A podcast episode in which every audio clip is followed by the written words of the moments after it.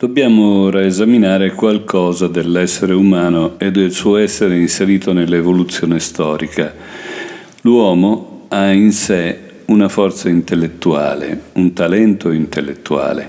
In che cosa consiste? Nella capacità di afferrare pensieri. Noi non abbiamo bisogno di riflettere da dove provengano i pensieri quando sistemiamo le cose più diverse in un ordine concettuale la vita dei pensieri ci accompagna per tutta la vita cosciente. Ad esempio quando ci muoviamo, stiamo fermi o facciamo qualsiasi altra cosa, abbiamo anche il sentimento che i nostri pensieri sono lì a guidarci, che seguiamo il contenuto dei nostri pensieri. In realtà ovunque noi siamo, muovendoci e stando coricati, non siamo soltanto nel mondo dell'aria, della luce e di quant'altro, ma ci troviamo sempre in un fluente mondo di pensieri.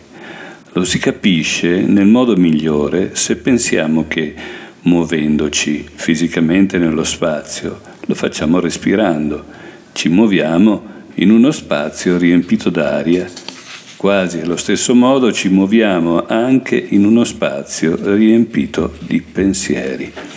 La sostanza dei pensieri riempie lo spazio attorno a noi e non è un mare indeterminato di pensieri, non è qualcosa di simile a un essere nebuloso come a volte si, ci si vorrebbe immaginare, ma in effetti è quello che chiamiamo mondo elementare. Quando parliamo di esseri del mondo elementare nel senso più vasto della parola, quegli esseri consistono di sostanza di pensieri, proprio di sostanza di pensieri. Vi è solo una certa differenza fra i pensieri che ci ronzano attorno da al di fuori e che in realtà sono esseri viventi e i pensieri che abbiamo in noi.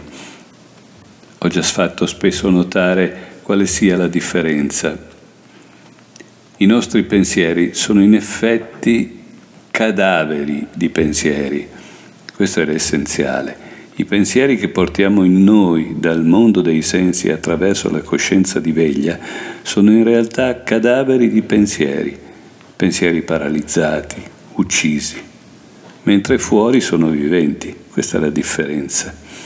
In effetti, siamo inseriti nel mondo elementare dei pensieri in modo che, accogliendo le percezioni del, dal mondo che ci circonda ed elaborandole in pensieri, noi uccidiamo pensieri viventi.